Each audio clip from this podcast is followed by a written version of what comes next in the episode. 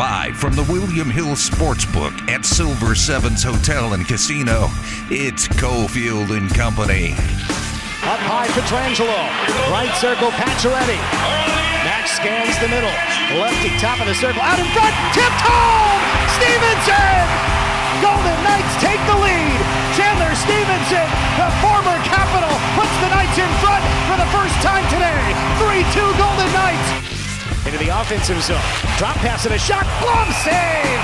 Logan Thompson flashes his mitt for the first time today. And then a nonchalant head nod. He knows he's in the groove. Dadonov now in the neutral zone. Coming ahead left side. Cutting towards the middle all the way. They score! An incredible overtime goal for Shea Theodore. The Knights win It's time for Cofield and Company with Steve Cofield on ESPN Las Vegas.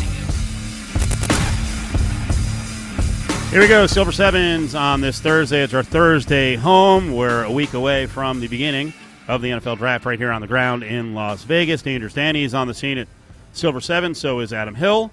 Adam's been all over and will be all over the draft, so we got some Raider stuff coming up later on, and we'll get into the NFL and some of the money arguments and if that will have, or if those will have an impact on the draft. That's coming up in about 30 minutes, but lots of VGK. You heard some of the highlights coming in. Big win last night. What will it mean with just a few games left in the season? We got to update on baseball as well. Every day we're kind of keeping an eye on what's happening at uh, and in front of Mount Davis in Oakland as the attendance to start the season has been completely pathetic.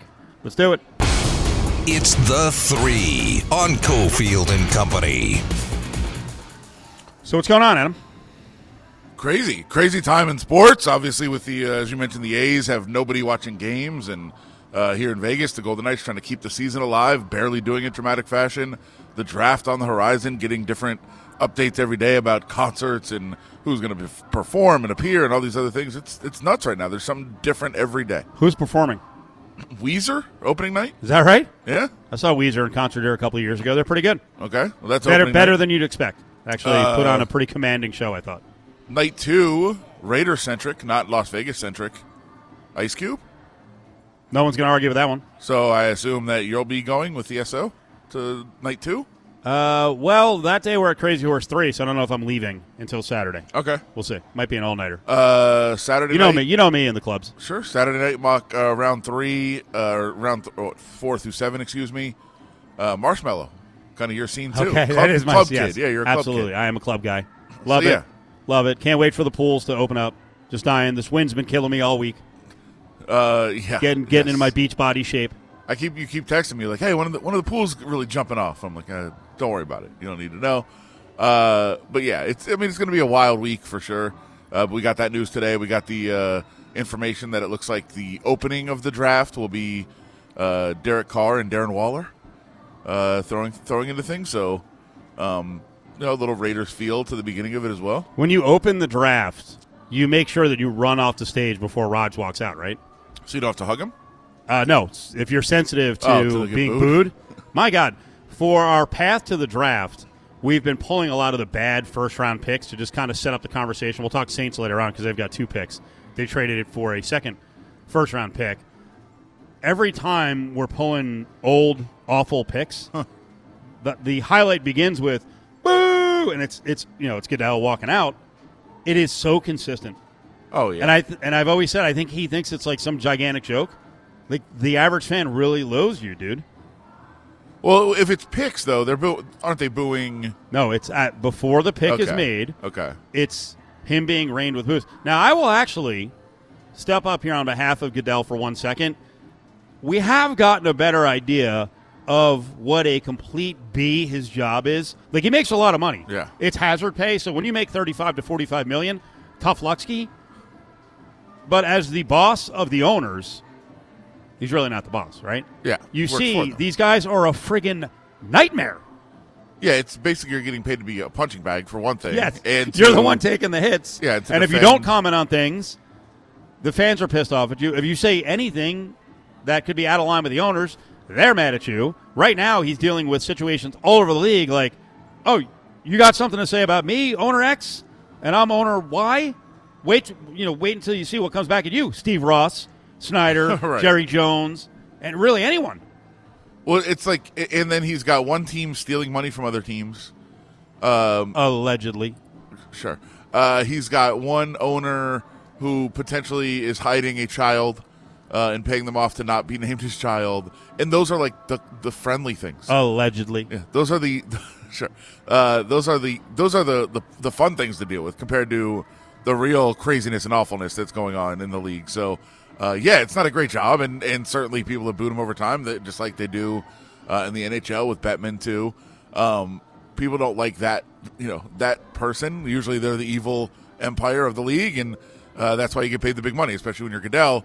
But I'm sure Vegas fans, and, and it won't be all Vegas fans, it'll be people from everywhere uh, will join in in booing. But maybe they're hoping that Darren Waller and Derek Carr out there can, at least from the beginning, draw a little bit of that uh, negative attention and energy away uh, from Goodell, make it a little positive to start things off with the home team, and uh, and then jump into the festivities, which I, I think it's very unpredictable. So we'll uh, we'll see how that all plays out. So I saw the uh, the A's result today, but I didn't get to see the crowd. Did you see any shots of the crowd? That seems to be a big thing to send out what the crowd looks like. Yeah, I saw. I mean, on Twitter there was definitely some uh, some po- photos. And I said result. It's six three in the eighth. A's are up on the Orioles. So total runs, hits, and errors in the game so far through eight. Uh, over or is it more or less than how many fans are in the building? So right now, um, if we multiplied uh, hits by what hundred, there's uh, 26 runs and hits. Okay, So is there 2,600 in the building at whatever they call that stadium? I'll take the under. Yeah, I'll take the under all week. It's not great. I mean, I've seen people say, hey, you know, they're being honest. What was it, 37 48 for Tuesday's game? Yesterday was like in 2,700. I mean, they're setting records going back to like 80, 79. Um, I saw Josh, Du- Josh Dubow, of course, uh, Raiders whisperer with all the stats and numbers. He's all over this one, and he Sure. pointed out, I think the, the last time they had a crowd as small as 37 48, it was the game where Brian Kingman, remember that name? Lost Sure. 20 games in a season, lost his 20th game. I think he was 8 and 20 that year. Um, and the A's were terrible. Uh, we don't know if the A's are going to be terrible this year. I think I think they will be. You know, max 75 wins, but we know why there's no one showing up because the perception is they're leaving, kind of want to stay, don't want to stay. I've been asking all the company members this week, like, what what really is the play here? You trade off your players, and you raise ticket prices. What is the ultimate play by the owners and the president? I mean, I, I do think it's a long, a long haul play of everything that they've done the last couple of years has been to make everyone think they're leaving, even though they're not leaving. And you still believe that? Yeah, and that that's the end game because ultimately, what you want to do is get the most, the best deal you possibly can out of Oakland and Alameda County and the Bay Area and everybody else up there, and so you set everything up to make it look like you're leaving. And if people still don't believe it, because I think for the most part, people that are really paying attention don't believe they're leaving, then you're like, okay, well now let's set up another scenario. And for those that are fans of the movie Major League, you'll uh, you'll you know recognize this of putting it, making it so it's the fans' fault. Look, what are we supposed to do? Two thousand people are coming. Right. What do you want us to do? You want us to stay here? This is nuts. Now, in defense of the fans, they've been pitched a really crappy product. Right. So they're very down on things, and they're of the belief that the team could be leaving. So I don't know how many people out there in this era would buy that it's the fans' fault. Well, It's- what I'm saying it's is making silly. it, making it look like the, that's what I said. Making it look like we it's have no choice fault. but to leave. Well, you had a choice. You could spend money. You know, in a lot of ways, you, when you think about it, are MLB owners very similar to NFL owners? Why? Why aren't there owners from the Dodgers? I'm not going to mention the White Sox because Reinsdorf has always been an anti-player hawk. Um, but why aren't there owners from? I don't know, you know, right across the bay, right? The Giants. I'm talking about some of the richest teams in baseball. The Giants, the Dodgers, Phillies, the Yankees, the Mets, the Red Sox, the Cubs. Mean, the Cubs that have some balls complaining about another team's payroll, but why why aren't there like six or seven? I'm like, why are we giving you money? or is it or is it just part of a big system where they're like, hey, we know what they're trying to do. They have to get public money.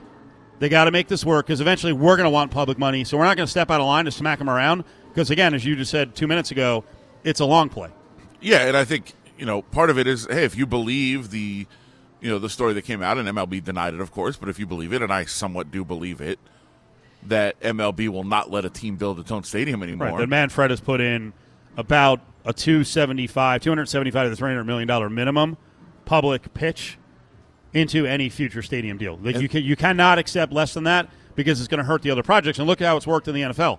They got us for 750 to buy into the National Football League.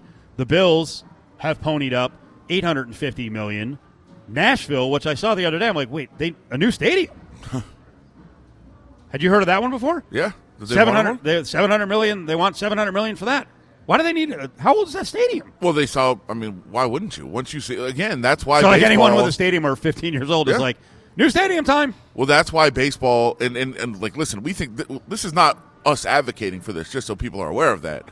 I think it's gross, but that baseball is trying to do what the NFL did, and the NFL got what they got out of Las Vegas and fleeced the city and everyone else. But at least it made some sense for other events coming here and everything that we're going to get, you know, ancillary benefits from it. And then every other city said, "Wait a minute, now we've got a precedent." And and in Buffalo, where you know, literally the the Pegulas bought the team, and I don't I don't know if people remember this or or you know even have it on their radar at all. The Pegulas bought the team in 2014 on the premise of if you don't sell it to us, if you the fans don't want us, it's going to be John Bon Jovi and he's moving the team. So don't let him get it. We're committed to Western New York. We're staying here. And then, you know, 7 years later, it's hey, we're leaving if you don't buy us if you don't build us a stadium. And look at the deal Vegas got, and if we don't get better one, we're leaving because somebody will give it to us. And so it's precedent. So NFL got the precedent. Now the MLB is looking at a precedent and saying, "Hey, this is what it's going to be. You have to contribute public money. It has to be this much." And all the other owners, uh, if if on some level they're saying, "Why are we giving them this money?" On another level, they're like, "All right, if they get 600, 700, 800 million out of Oakland for the stadium, that's going to bode well for us because we're going to get the same thing." And the A's boost attendance by going the route of action in a Texas JUCO game. The Cofield route. I don't know why you're calling it that, but go ahead, elaborate. So Steve Cofield, as we've said before, if you are playing softball with him, instead of throwing the ball to a base, he will throw it a runner, just because he's frustrated and angry at them. Uh, I don't throw. I would never throw at them in the middle of the base pass. You've described that poorly, but I will throw through them to get to the base. Sure. You, have you have you hit multiple runners in the back instead of throwing to the base? yes. Okay. Uh, it's not kickball. You know, you don't get to throw the ball to the guy and get him out.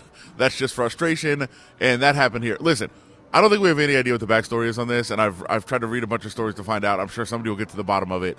A pitcher gives up a go-ahead home run in a junior college game. The runner is running around the bases. If you watch the wide angle, the pitcher then puts his head down on a dead sprint as the guy turns third base, and listen, I've been watching a lot of tape on NFL prospects recently. This guy might be a linebacker. He laid a perfect hit on a guy coming around third base, just laid him out. And to very much my surprise, the bench is cleared, but nothing really happened. Like the bench is cleared, they all kind of stood each other, ran out and kind of looked at each other and said, "Okay, what's going on here?" It was basically what Anchorman with Veronica Corningstone. Sure. And uh, and Ron Burgundy, where everyone's like, "Back up, Pat, let him finish it, let him finish it," as, as she's taking a TV antenna, whipping him across the back. Let him sort it out. the the best part to me is after it all kind of starts to die down a little bit, the runner does have to still touch home plates. so after everything starts to was die he down, bloodied, battered, Yeah. limping? so you see a coach come over and kind of escort the runner and be like, "Hey man, you got to go. Let's make sure you Put, touch home." put an arm over his, sh- his shoulder, help him home. Now that might have been the maybe that was the plan for the pitcher of like, well, if he never touches home, the run doesn't count. Sure. So maybe that was what he was doing. I'm going to spear him on the third base line. if he hurts him and takes out his legs, and they you know take him off the field before he touches home, then you appeal. I mean, that would be the, the greatest move of all time. If if the guy gets stretchered off after you tackled him at third base, then you appeal the play and say he never touched home. You know, step off the mound, throw it to the catcher, step on home plate, and the guy's out. I mean, that would be fantastic. But in this case, it just kind of settles. The dust settles. They escort the runner. He touches home. It's over. I think this is a trend. I think we do this now. we need it at A's games. Let's get an extra, you know, 500,000, Sure. 1,500 fans. Sure. It's kind of a rough city anyway, right? I mean, yeah, I think they would like it. It's gritty. Who are the biggest pitchers on the Aviators? I've, I've always thought there should be, with the expanded rosters, there should be an enforcer. Yeah, I've always not? thought whoever the, the the quadruple A, you know, 6'4", 250 cornerman is, should If- be up in the majors just to beat ass on the other team. I was at the game the other night. Uh, Thames looks pretty intimidating over at first base. He's he's not 6'4", but he is 250 at 5'8". sure. Yeah. Yeah, he's he. I forgot how how yoked he is. So in in all these situations, like the other day when Luke Voit slides in for the Padres and you know slams the head of Tyler Stephenson, the uh, Reds catcher, on the ground, right? With his dumb unbuttoned jersey. Where where where's the enforcer? Go get Voit. Losing Voit the enforcer. Or is that my the original idea came up with someone needs to, anytime you play the Astros and Dusty Baker is being an ass, go after the old man. Well, haven't you Send advocated? the enforcer over. Well, Haven't you advocated intentional wild pitches at the dugout? yes, Okay. yes. Okay. I've also that that's another roster spot is I want a pitcher to be designated just to throw a ball straight into the dugout. Wasn't isn't Dusty I think like, that's a balk, but so what? isn't Dusty like ninety? So what? I mean, Hey, you want to bring, bring the heat to the game? You you want to work for the Astros? You know, one of the uh, more cheating organizations in baseball. You want to mouth off? Let's go. and there could be It ramifications. is what the it is what the A's games need. We've come up with the marketing plan. There's probably going to be a fight tonight. Come on out to watch the game. Wasn't that the whole point to keep people away? I forgot. that does ruin their grand plan. Uh, the grand plan at the beginning of the season was for the Golden Knights to make the playoffs. They're on fumes right now, but they got it done last night. We'll break it down. Join the conversation on Twitter at ESPN Las Vegas.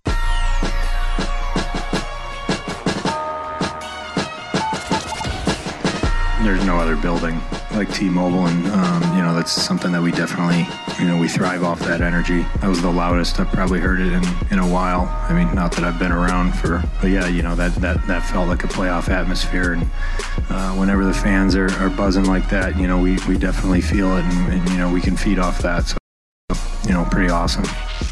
Hanging at the William Hill Sportsbook inside Silver Sevens, it's Cofield and Company.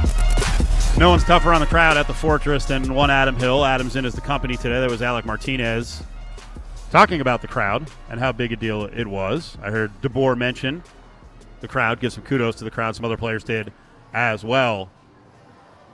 How was it? I mean, I would characterize the crowd behavior as disgusting yesterday. Um, What around Lehner?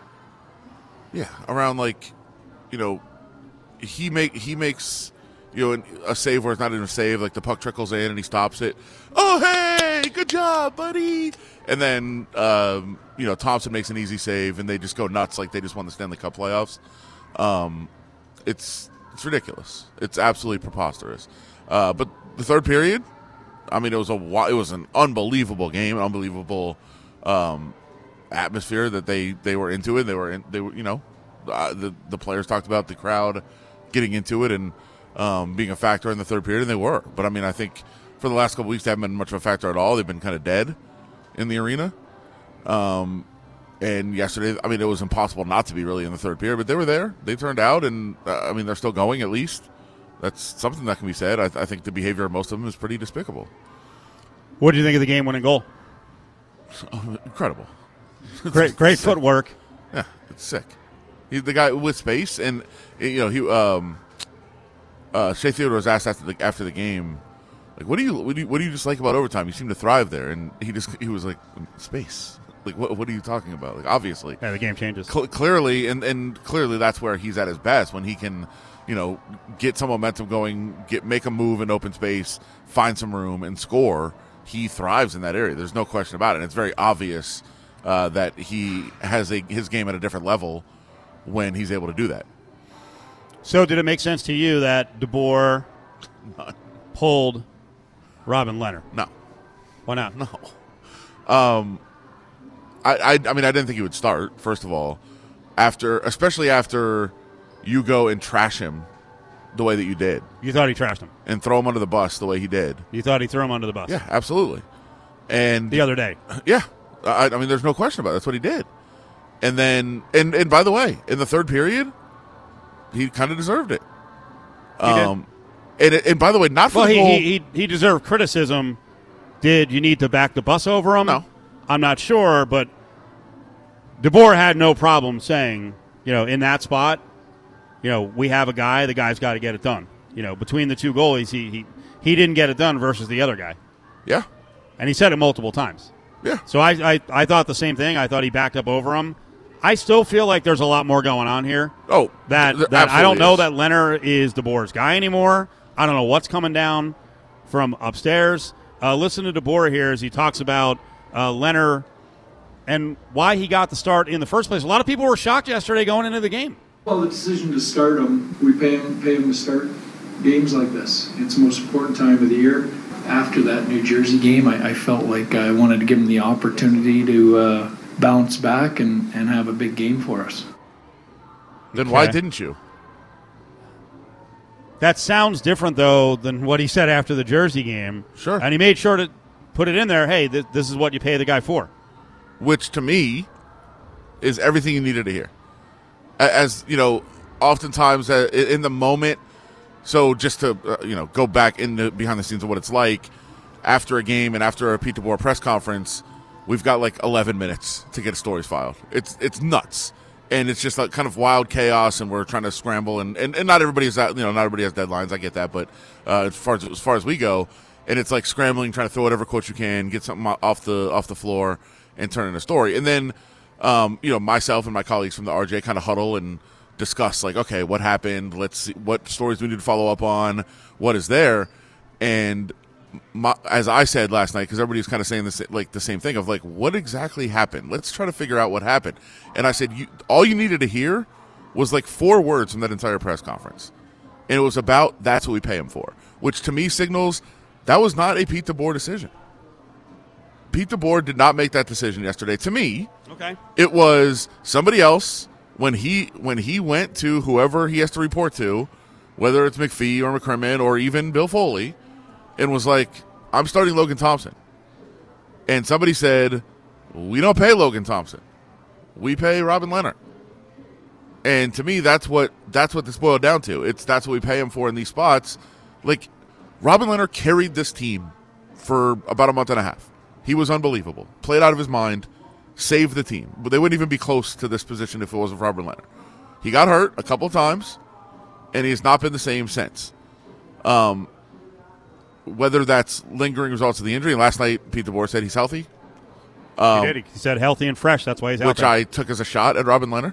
Um, wh- whether it's lingering results of the injury, whether it's he just hasn't mentally been sharp since then, and whatever's going on uh, in that regard, for whatever reason, he hasn't been the same goalie that carried this team, that, that carried this team in the bubble, that carried this team early in the season.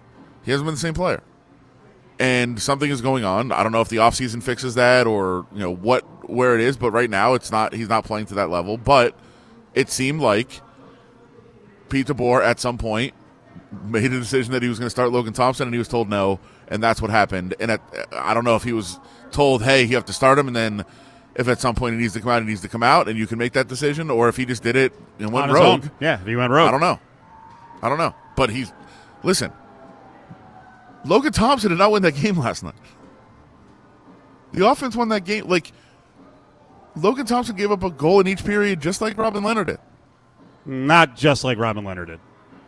The quality of the goals were not the same. Adam. No, he faced much less shots. Sure. But the the quality of the goals allowed, they were those were hard chances.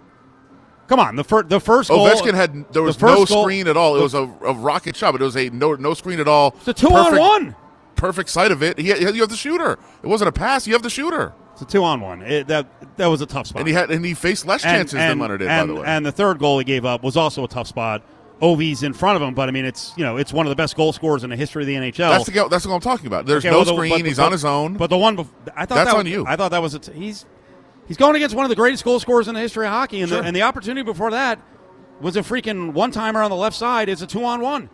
It's not an easy save. Come on, Lehner. Lehner let in let in a goal where the, the puck trickled between his legs, and Cocaine Kuzi was there to knock it in. yeah, who? By the way, why is he there? Why is he there? You're not going to get. Why is he not- Why is he standing someone- on his own in You're not gonna get someone shooing guys out uh, in front of the net all the time. Why?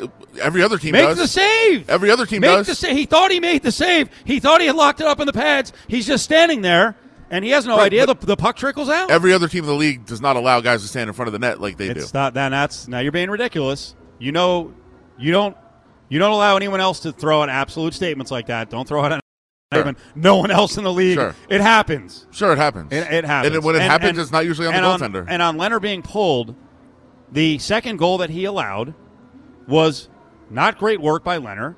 They challenged it. It was an offsides because you, you sent over a note today, and you're like, I can't believe he pulled him. You know, in a one-one game. Well, I mean, the second goal was not a good sign either. no, I- And and you have to admit, nobody's Adam, disagreeing with that. there's there's a lot that is going on behind the scenes in terms of confidence in Lehner, confidence in Thompson, who players are rallying around, the feeling on the ice and before the game about who is starting. Listen to uh, DeBoer here talk about why he pulled Robin Lehner. the decision to change. I really liked our start. I thought we gave up that first goal, and I thought we looked, you know, like we were rattled as a team for the rest of the period. So, you know, it was just to try and switch some momentum, reset ourselves, and get ready for the rest of the game. Let's build on that. I love the momentum comment. I was listening to the press box this morning. Uh, as analytics dorks, they cannot stand words like momentum. I don't think you like the word momentum. We'll get into the notion that DeBoer could kind of read what was going on. He didn't like what he was seeing, and he wanted to switch things up. Enjoy 77 cent Bud Light bottles during Vegas Golden Knights games at the William Hill Race and Sportsbook inside Silver Sevens Hotel and Casino. Hanging at the William Hill Sportsbook inside Silver Sevens, it's Cofield and Company. Talking about the Knights game last night. Hey, they got the win in overtime. They got a couple points, so that's good. You know, they came up clutch in a lot of spots. I know on this show, dirty word clutch, momentum. Can't stand it, right? I don't mind them, but I'm old school. So they get the two points. Now they have to root for a lot of help. And in terms of controlling their own destiny, they got to win every freaking game the rest of the way.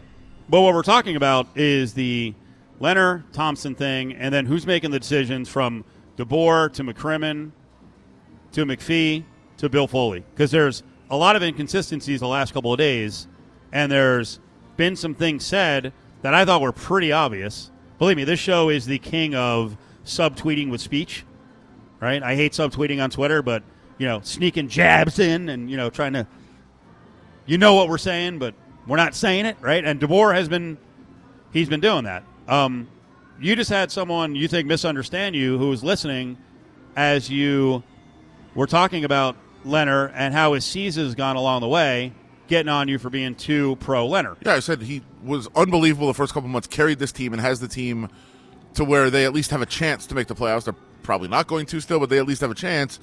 And he hasn't played well for a while, whether that's injury or not, or not just being sharp or just being thrown out of rhythm by being out for so long and being up and down and having family emergencies and everything else that's going on around him. He hasn't been sharp for a while. He just hasn't. And I wouldn't have started him yesterday. And then somebody's response to that is Lehner should hire Adam to be his publicist and president of his fan club. Like, what?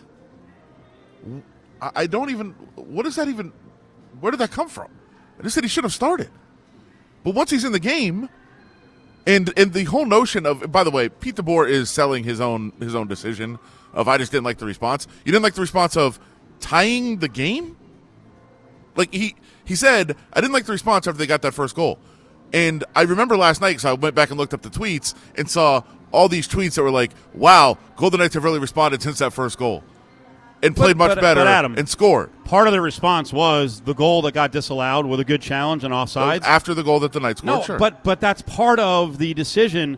They the way I looked at it, they were down two one. They weren't. It's one one. Steve, it's part of the but, decision. but he's judging. He's judging the totality of the first period, and he didn't like what he saw from Lehner. I thought both of the goals were not great goals, and that's on the heels of No. weirdness in the Devils game. And the one, the one goal in the Devils game, he's just standing there like a statue. Had no idea. He's he's not healthy. He's not fresh. Right. I think we both said it. I don't believe that DeBoer wanted to start Lehner yesterday, and you're right. I don't know if he went rogue or if someone called from upstairs and they're like, you know what? I agree with you. I don't like what's going on. Get Lehner out. Or if Lehner said, "Hey, I'm just not right." Lehner could have said that, That's very possible. But uh, again, and and DeBoer could Again- But but but in that case, DeBoer ain't covering for him.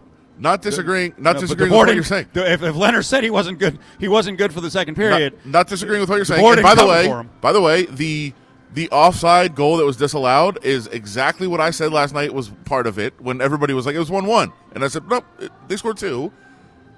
What DeBoer said was, I didn't like our response after the first goal, and the response after the first goal was to really start playing well after a terrible start and to tie the game. That was the response to the first goal that the, that the Capitals scored. So, what on earth does I didn't like the team's response to the first goal mean when it actually was as good as they But- played all night? Let's say this: you've covered all of this long enough, right? Between the Knights and the Raiders and other coaches, Right. when there's more going on than just a decision. Of course. you at times will misspeak. Of course. you're going to get caught in inconsistencies. That's my point. yeah. That he's saying things that aren't really the case. Well, I'm here to translate for And- you in the most basic language to the audience that, like, there's something else going on with DeBoer, and then you're trying to scramble as to why you took him out. Yeah. And it comes across in, you know, in weird fashion. And then the whole momentum thing.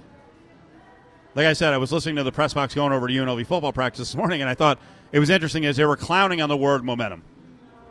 Yes, it, doesn't exist. But, but it is, but it is a coach's job. Everything is not numbers and analytics. They're human beings, and it is a coach's job to judge. I mean, that's what they're paid for too. To to make the call on what they're seeing, and sometimes there aren't numbers to back it up. yeah, I, I mean that that's fair. Um, and One one game, everything's fine. Like, and DeBoer's watching. He's like, I don't know if it's fine. Like, or I, he, I, it's not. I don't know. I don't think it's fine. Sure, and it's and also if you go into the game looking for any excuse to try to make a move, then that you you could have found it. There's no question. There's no question that's true.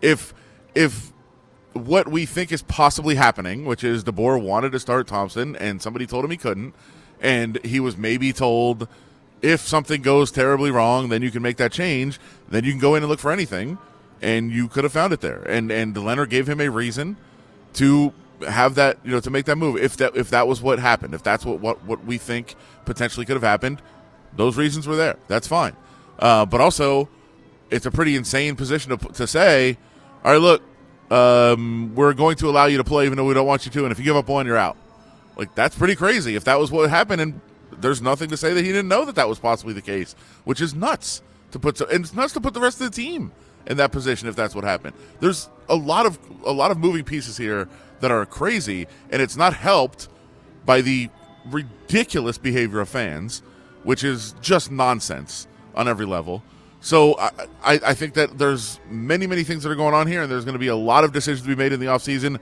with everyone People are worked up. It's a hot button issue. Lehner, Thompson, who's making decisions? What was DeBoer doing the other night? Kind of rolling the bus over. Lehner making some comments last night about, hey, this is what the guy's paid for. You got to have your, your best out there. Ted wants in. What's up, Ted? Okay, guys, it's been a long time. I, mean, I could go nuts in terms of this debacle of a year for the Knights. We're kind of going to concentrate on Lehner. Let's do that. That's fine. To me, this is so obvious what's going on. You know, listen, has he he had a, a terrible year? No. You know, he's been average. Maybe I would say. Um, you know, that's not the, this team forever from its inception has relied on its goaltending. You know, this year, you know, that totally went out the door. You know, come on, I, I, it's pretty obvious again that management, upper management, last year we get rid of uh, we get rid of Fleury, we make a commitment, sign Lehner, and what happens? You turn around and he has again a nothing average year. This guy cannot steal you games like like Fleury did. And listen, we we all know the egos involved in upper management, so they're not going to turn around and let DeBoer whatever. I'm done. we know Thompson's the future goalie, and that's it. I'm not sure they're too thrilled with Thompson either. But listen, again, we know Lehner. Look, whatever you want to feel bad for the guy, that's fine. But that's not where we need to go. And obviously, DeBoer is aware of it. I'm not in the locker room. Obviously, I think there could be issues in terms of how the team feels also about it. But again, uh, uh, Lehner to me is not where we need to go. We should trade him while maybe potentially you could get something for him if that's at all possible with a cap or whatever. Um, but you know, all right, I, I'm done hyperventilating. Go for it, guys. All right, Ted, good call. And I don't want to speak for people. Well, you, you had no problem 15 minutes ago. You said many of the fans were horrific in their Yeah. behavior Oh, last oh, night towards Lehner. I'm saying I don't want to speak for people. That's a that's a public. That's a generic thing. I'm not speaking for every fan individually. They're horrific. Um, if you want to say that DeBoer is sick of Lehner and done with him, I don't think that that's completely unreasonable based on how he's acted and how he's behaved. But do you want to ask DeBoer how he felt about Fleury? Anybody want to ask that? I mean, let's be honest. They clearly grew sick of him at the end too. So let's not pretend like everything was all great with him. And I think it was both on the ice and off. So I, let's not let's not kid ourselves and just be like, well, DeBoer is, you know has moved on from him and he wants to go to Thompson. Sure, it's happened before. Not the first time this has happened. And just on, on a side note on how this, I, I got a text from somebody who follows sports very, very closely, but doesn't necessarily follow hockey last night that said, How come every time I turn on a game, the Knights are down 1 nothing or 2 to 1, and everybody is like, Goalie sucks? They can't score. That's the issue. They've been hurt all year. They can't score. And that's a, that was a great point from somebody who doesn't pay that much attention, but is like, I don't understand why it's one nothing and two one all, all the time that they're down, and people are like, the goalie stinks. Join the conversation on Twitter at Cofield and Co. Cofield and Company is live at the William Hill Sportsbook at Silver Sevens Hotel and Casino. Happy hour is here, 277 on lots of the drinks, beers, margaritas, and shots at two different bars. We're at the Bud Light Lounge. Across the way, silver and gold, right in front of the William Hill Race and Sportsbook. Damn, I played one baseball game today. Didn't work out. Anthony DeSclafani didn't have it today against the Mets, so Giants lose to the Mets. I think I got like plus 115, something like that. Didn't work out. Carrasco, Carlos Carrasco, seven and two thirds. There are actually two guys today that I saw a quick look at the box scores. Carlos Carrasco, seven and two thirds, 88 pitches, 81 pitches. Mm-hmm. And uh, Kevin Gausman, Giants, to the Blue Jays threw eight plus and also didn't pass 90 pitches. So that's one thing you're starting to see. I mean, you see it all over baseball, and it goes back to the Kershaw thing last week. No one is really stretching out their pitchers above 90 or even 100 pitches because of no spring training. The guys are also learning if you want to stay in the game, be more efficient. Be more efficient, yeah. Yeah. I just repeated what you said, but yeah, that actually is a good point. So freaking throw strikes because you're not going to get 114 pitches, and if you do, you're going to be if you're doing that, you're going to be out in the fourth. Actually, you won't even get to the fourth. They're just going to they're just going to cut you off. Funny, you could see yesterday he had a no hitter going. As soon as he gave up a hit, I think he was right at like 84 pitches. We're like, all right, out. Like we're just we're not deviating from the plan, just like Dave Roberts didn't deviate from the plan with Kershaw in the perfect game. So you haven't been in a while. All this stuff came down about our show winning time. Kareem came out and was like, "This is bullcrap. It's not funny. It's not informative." okay. Then, then on hold the on. Then Jerry West, Jerry West follows it.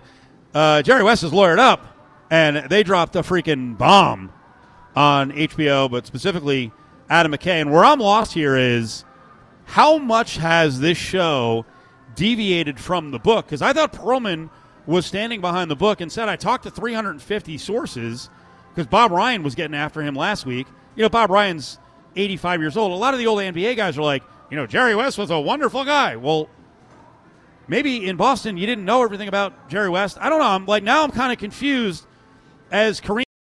They're taking you know one small thing and, and amping it up ten times. Do you think this thing is completely out of control and inaccurate? I, I mean, I wasn't there. I don't know, but I mean, I read enough of the book to know that this also this does deviate quite a bit from the book, and we talked about it in certain regard. Like there's certain things you have to do when making a film. Like and there's also things that you I, I think have to look at and say, "Oh, I understand what this happened." I, I'm, I'm using that example of the, and I've, I've used it before here on the show. I think of Pat Riley joining the broadcast team happened two years earlier. Right. A lot of stuff is, But, like, you have out, to out of condense sorts it. in terms of the time. I don't think Jeannie but, Buss. But, but that's not, I don't think Jeanie Buss started working for the team until after this. Okay. But on, on West, was he an angry, bitter dude in the mid and late 70s? Was he throwing back a bunch of drinks? Would he throw out some slurs every once in a while? Did he vehemently disagree with Magic Johnson getting drafted? And if you're, I don't want to spoil it for people. Are you caught up? Yeah. Okay. Oh, I mean, I oh, mean, yeah. I mean, in the last episode, like he's one of the driving forces to say that Paul Westhead in for McKinney, like he's done. Let's bring in Elgin Baylor, which I find hilarious. Like is like what's not accurate there? By the way, didn't Jerry West then aggressively pursue Elgin Baylor when he was at the Clippers? Like, wasn't that his, his move then? Uh, it makes sense. Um, I and, and also here's the thing: isn't Jerry West re- getting some redemption? Of like he was bitter as a coach, he was angry as a coach. He didn't like it; it wasn't his thing. And he's not great now, but he's much more Yeah. centrist character now that he's out of coaching. And I think that was the, what they're trying to portray, right? Like Maybe what- it wasn't what- as bad as they said, Right. but he clearly is more comfortable in an executive role than a coaching role. That's what the, that's what the show is showing. Like, is it safe to say it's somewhere in the middle? Because what what the West Side is saying, none of this is true. I, I, I, don't I don't think Jeff Pearlman talks to hundreds of sources and is this far off. No, and and here Because what you're hearing from old time NBA people and members of the Lakers organization is like, Jerry West was the nicest guy ever. I never saw him do anything like this. Never. right. I I mean, then then then there's something wrong. If he never did any of this, By the way, it's also more than 30 years ago. So pe- people forget times change. Like, oh, this, that's not how it was. And when you do talk to that many people, you do tend to get a bit, I'm going to say accurate, but also not necessarily complete, right? Where you could talk to 30 people that worked with, with somebody every day. Let's just say Jerry West. They work with Jerry West every day, 30 people. And they're like, oh, I loved him. He was great. He did this. He wasn't anything like that. And then you talk to the bartender where he likes to hang out and not be around the people from the team. And the bartender's like, yeah, the people from the team, they know one Jerry West. I know another one. This is who he was. And listen, this is not, I'm not saying this is a, that this is what happened. I'm just saying for an example of when you're talking to a lot of people, the bartender could be like, yeah, he was aggressive and abrasive and he'd get drunk and harass the staff and that sort of thing. And then the people on the team are like, I never saw anything like that. Well, yeah, you weren't at the bar with him. Like those those things are possible where there are two sides of everyone. There's there's different pictures that can be painted based on the interactions that you have. last couple seconds, how do you think Kareem comes off? I actually think he comes off pretty well. Like, Yeah. Uh, like I'm not seeing anything that is a shocker to me. Oh, he was sullen and maybe didn't have a ton of passion eight years into his career, and Magic's coming in like happy guy, not angry guy. I, I don't, I don't know what the problem is. Didn't understand magic. Like th- that seems to be what it is. Like it, it, it seems like everything I've ever heard about it. That's the relationship that I've heard about, so it doesn't surprise me.